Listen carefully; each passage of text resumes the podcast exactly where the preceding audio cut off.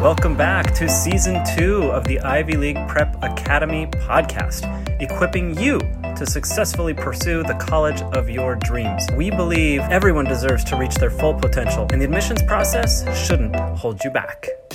Welcome back to the show. I am so excited today. We have a guest with us that I think you are really, really going to enjoy.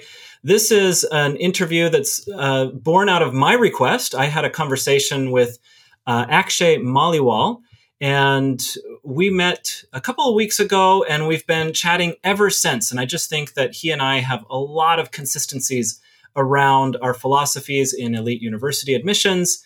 And I think that it's just really, really valuable to share his voice and his opinions with you. Before we say hello, let me just tell you a little bit about Akshay. He took the athlete route to elite admissions. So he actually went to UC Berkeley as a golf player. He went on a golf scholarship, and I think we're going to really, really benefit from his advice and from his experience. And so, without any further ado, Akshay, welcome to the show. Thanks so much, Steve. Thanks for having me. It's a fantastic opportunity for me to talk to you. And as you said, we connected th- two or three weeks ago, if I'm not mistaken. And mm-hmm. was it such a great meeting? I mean, I remember we were walking down the river in beautiful Singapore and, you know, having great chats about your views on the college admissions process, my views on holistic family and personal development of individuals. So I really appreciate your time today. Oh, it's it's great. And to be honest, uh, you and I shared a lot of consistencies, and and I find that all over the place. Right? It's not that every admissions uh, support team has this philosophy, but the people that I spoke to who are actually admissions officers at schools like Harvard, where where I attended, and and other schools where I've spoken to admissions officers, this is what they're hoping for. It's the philosophy that you bring to your clients and the philosophy that that we definitely uphold in the Ivy League Challenge. So let's go ahead and and dive right in. Um, first of all, you attended UC Berkeley. It's obviously widely considered America's best public school. How did you decide to attend UC Berkeley, and and what were your thoughts? How did you like studying there? Absolutely, I loved my UC Berkeley experience. It was so different from studying in Singapore and doing the international baccalaureate baccalaureate program here at United World College but I loved my experience. And I think that going forward, we'll unpack some of the reasons why, you know, UC Berkeley is really the best public university in the world and currently in the US. So I had a great experience. I was a recruited golfer and then I eventually studied economics and hopefully I've done so I've done well so far. Who knows? Well, you, have certainly had a, a, a fantastic career after university, which is is what we expect, right? Like you and I talked about, and and my listeners are very familiar with this whole approach, this whole idea that you know these top tier universities are not accepting students based on the preparation that students have done to get into university. Generally, at this top tier, and, and UC Berkeley is definitely there. These are schools that are looking at you and saying, "Well, well, what have you done for your community?" Because if you have a track record of doing great things as a teenager, then wait till you get to university and you experience all the resources that we have at a top tier university.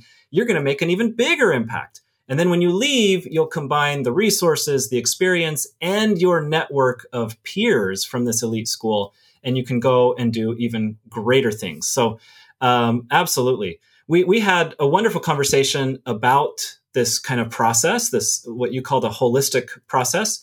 Right. And just like you complimented me, I, I, also love your philosophy, love your approach. We obviously have a ton in common here. Um, let's just start off there. Can you tell the listeners, most of whom are teenagers or parents of teenagers, what would you say is, is the most common mistake that teens make when they have ambitions to study at a top tier school?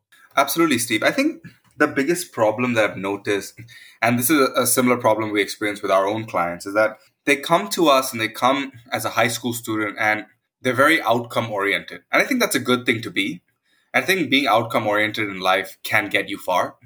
But I think if your outcome ends at university admission and that's your high moment in life, then you kind of fall short of what is the long term target or the long term achievement here. For us, when we look at it from a, a holistic view, going to a great college, a top tier academic school, an Ivy League, is one great milestone in the journey, which is life.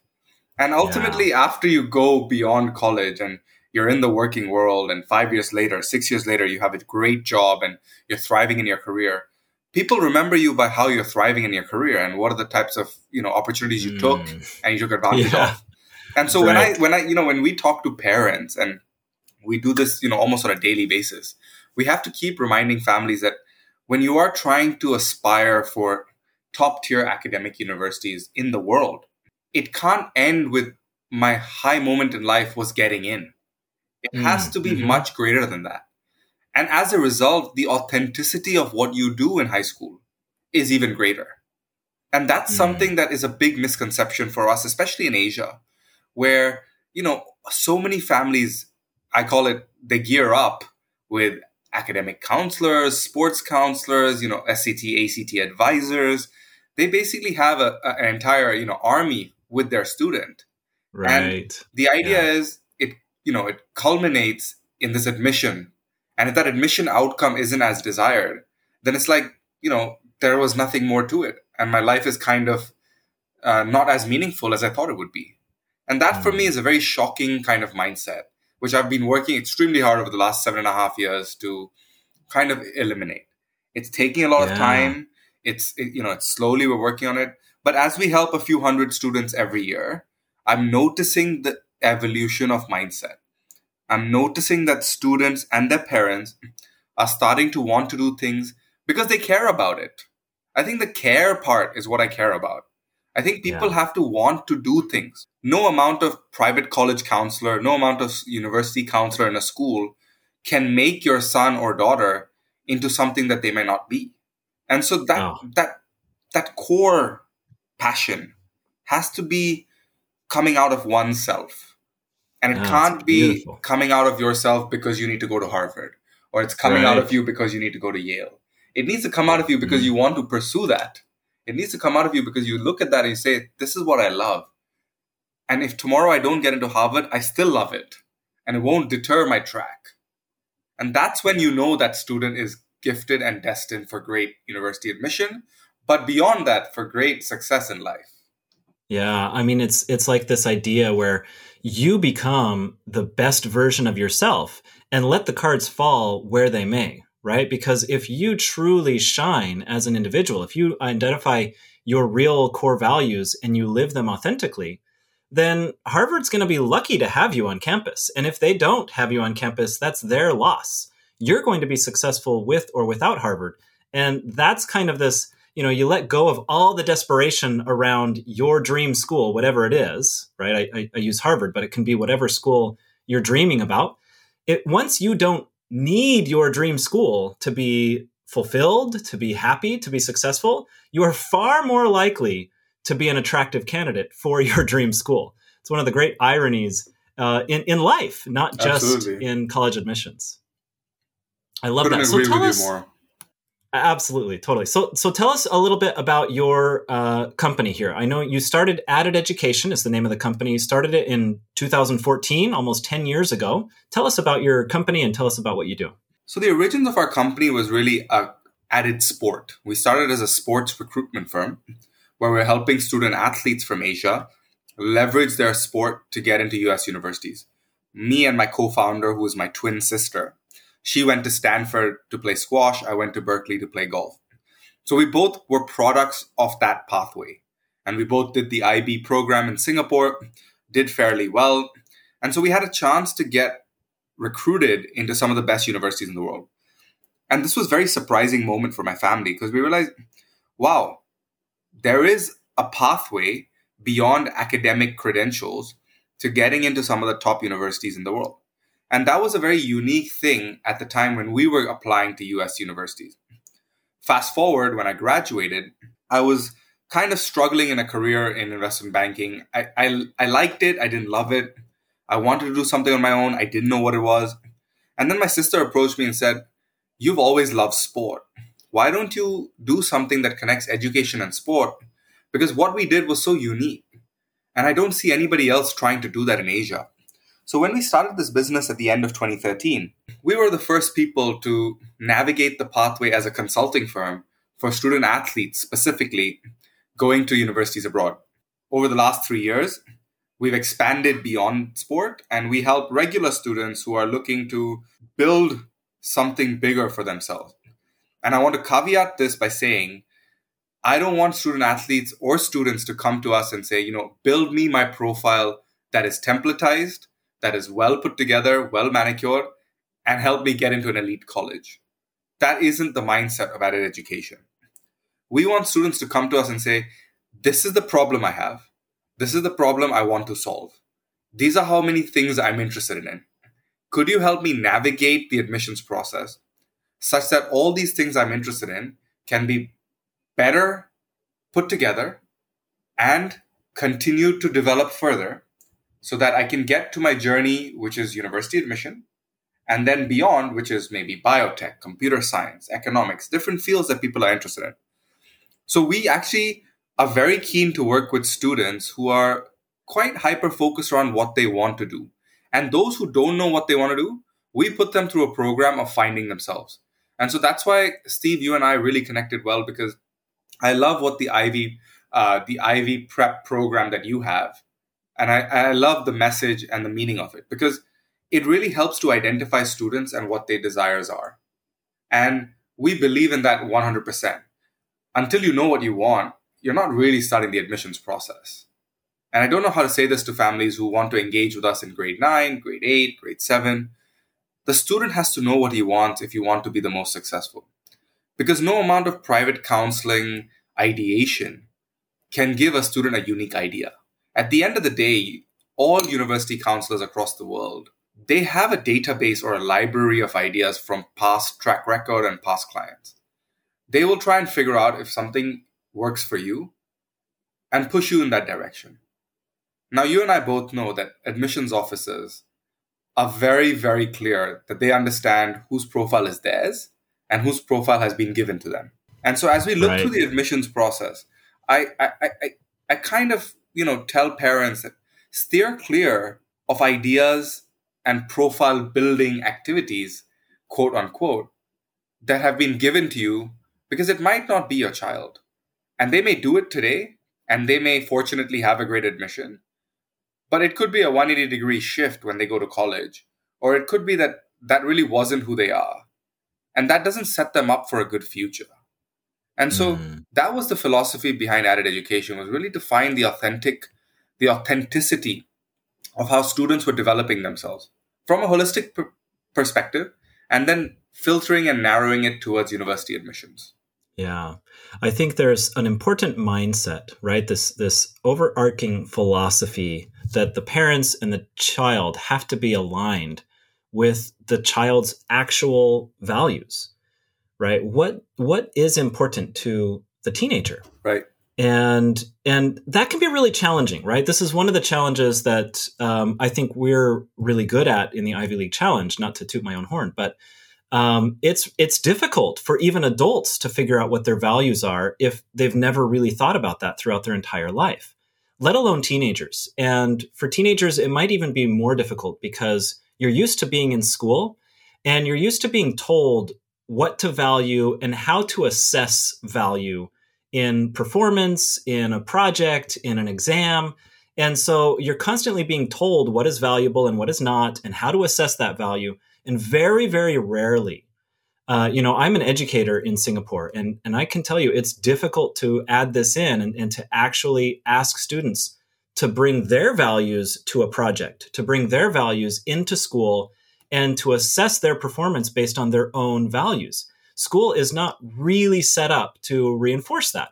Absolutely. And so, of course, most students, most teenagers don't yet know what their actual values are. And until they know that it's it's difficult to to really pursue an authentic you know you know this journey to university for it to be fully authentic until you start with fully understanding yourself. Couldn't agree more. I think that's like a pillar of the student admission success. You know if you look at the students who are the most confident the reason why they're so rare is because they're the most authentic at some point they figured out that they cared about this, they didn't care about that.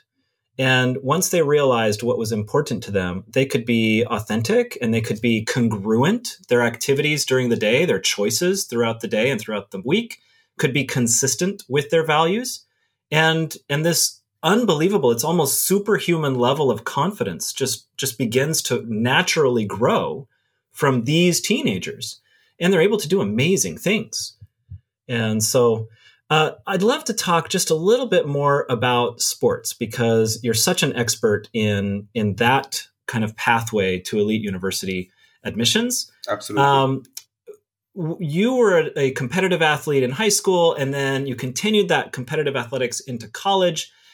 Can you tell us what did competitive sports teach you about academic success or about life success? How did sports kind of help you help create the you that came out of all of this? Yeah, you know, it's really interesting, Steve. I I grew up never playing video games. I grew up always running around with a ball, with a bat, with a racket. I remember my dad made this like, you know, really miniature uh, tennis racket when I was younger, and oh, okay. Th- and that was really interesting because in a in an age when I grew up, I was, I was you know I grew up in the '90s, and everybody was watching Teletubbies, everybody was watching all those crazy cartoons, and everybody uh-huh. had some level of you know desire to be a video gamer play counter strike i remember all these games were so popular in high school and in middle school yeah. and elementary school i was busy always chasing a ball and mm-hmm. now that i look at my life you know i'm 31 years old and I, I look back at my life and i think i learned so much from being a sportsman and the skills that i absorbed from being on the field from doing a you know workout or playing a team sport have totally changed the way in which I look at the business world and totally changed the way in which I studied. And that's something that I think no other passion, hobby, extracurricular activity can give you. There's so many important, you know, learnings from sport. One of those things for me was integrity. The other was mm. honesty. And the final thing I learned from sport, which I actually wrote a blog about maybe a couple of years ago, is this idea that when your back is against the wall and all hope seems to be lost, you find another gear.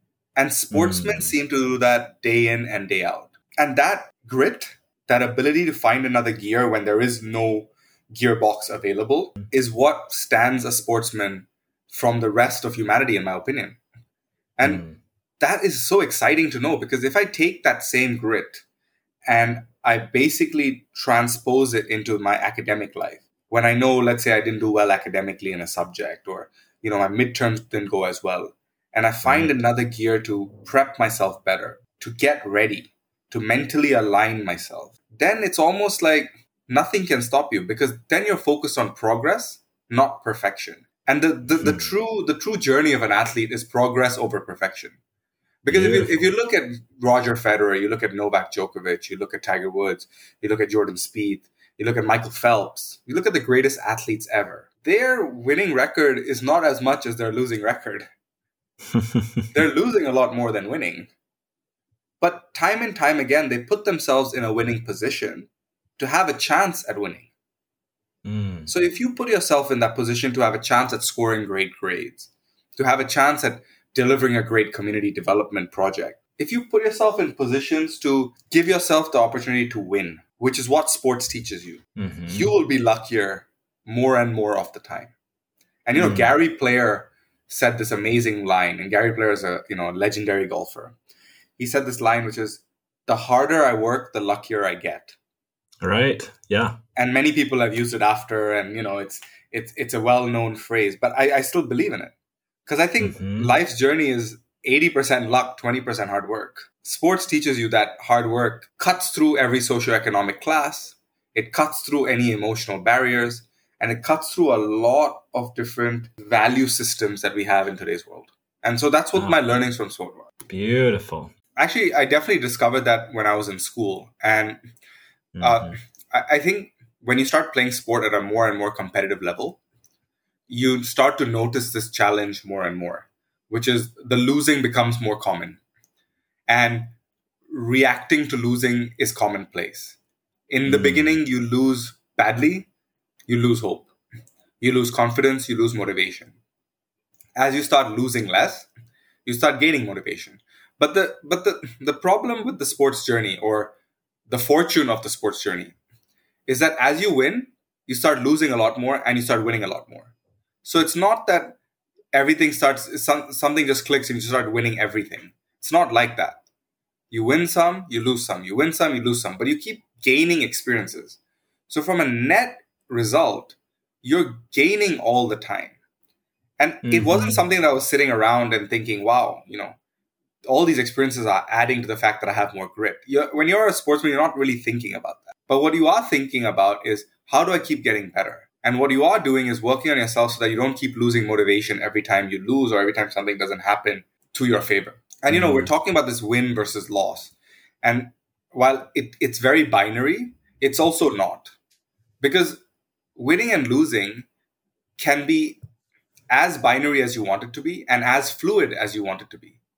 You may have won the greatest match of your life, but the learning may have been the least. Versus that other opponent may have lost the greatest match of his life, but his learnings were the greatest. And so mm. the fluidity around win and loss is some is another point that I want to mention, which is you know, students and parents, they, they talk about this all the time. You know, I didn't get 95% or I didn't get that seven in IB economics or I didn't get that, right. I didn't get that perfect grade that I was targeting. Mm-hmm. But it isn't one time and one time only. And that's the beautiful thing about college admissions process. You know, I want to bring it back to that is that the beauty of the US education system is that they've set you up such that you don't have to make any one moment the moment that makes all the difference. It's a it's it's a progress or a development of activities, academic credentials that really stands you in good stead. Mm, it's beautiful. It isn't. Yeah. It isn't like my twelfth grade exam result will determine every single college outcome. And I think that's right. what I love about the U.S. admissions process is that it gives you a chance to go from a B student to an A star student and still have a top tier admission. Yeah. It's a it's a body of work that you present. Absolutely. Here's the deal. I mean, most people know that they could be doing certain things that would greatly enhance their life and, and would greatly enhance the quality of each day. So, for example, when students begin the Ivy League Challenge, the very first thing that we do with each cohort is every single student commits to the Ivy League Health Challenge. And it's pretty simple, to be honest. It's when you when your feet hit the floor in the morning, you don't just kind of crawl out of bed your feet hit the floor and you stop and you take a couple of deep breaths and you begin your day with gratitude. And everyone in the program commits to take 60 seconds when their feet hit the floor and take a couple deep breaths and feel grateful for the day. Right. And then when you get out of bed, instead of just, again, crawling around the room and, and just, just stumbling through your morning, you get out of bed and stretch for one to three minutes. Okay. We're not talking about massive commitments that are going to uh, take all day long. We're talking about a few seconds or a few minutes here and there. But these are the things that really change everything for you. They put they they set your day up just right. You start with stretching, you start with gratitude, and immediately you're going to be significantly more productive, significantly more engaged, significantly more uh, authentic throughout the day. You'll be able to bring your best self to the day. Now, here's the thing both of those suggestions start your day with gratitude, start your day with stretching. Everyone who has ever been to school or who has ever listened to any podcast, uh, anyone who is uh, 15 years or older has heard that advice before. It's common sense, but common sense is not common practice. And, and what I love about the college admissions process, this this uh, impetus for students to try to be bigger than themselves, to try to do something great while they're still young. I love that it, it's enough to get students to start thinking about how do I become a better version of myself so that I can compete to go to university? How do I become the best I can be? And perhaps without a holistic admissions criteria, a holistic admissions committee helping to make those decisions on, on kind of this, this holistic way, uh, if it was all based on a test score or if it was all based on on one culminating event, then I just think we'd be missing out so much on the growth that can happen throughout middle school and high school on the road to college.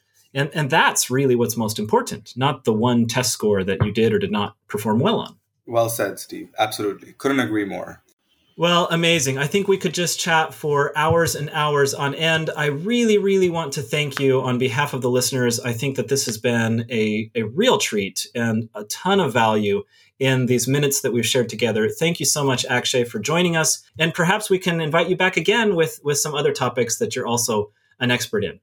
Absolutely, Steve. Looking forward to it. Thanks so much for having me today. And um, I think what you're doing is fantastic. I think it really helps and enables students to find themselves and as a result, find a great university admission. Mm, I love it. Couldn't have said it better. Thanks so much. We'll talk next time. Thank you, Steve.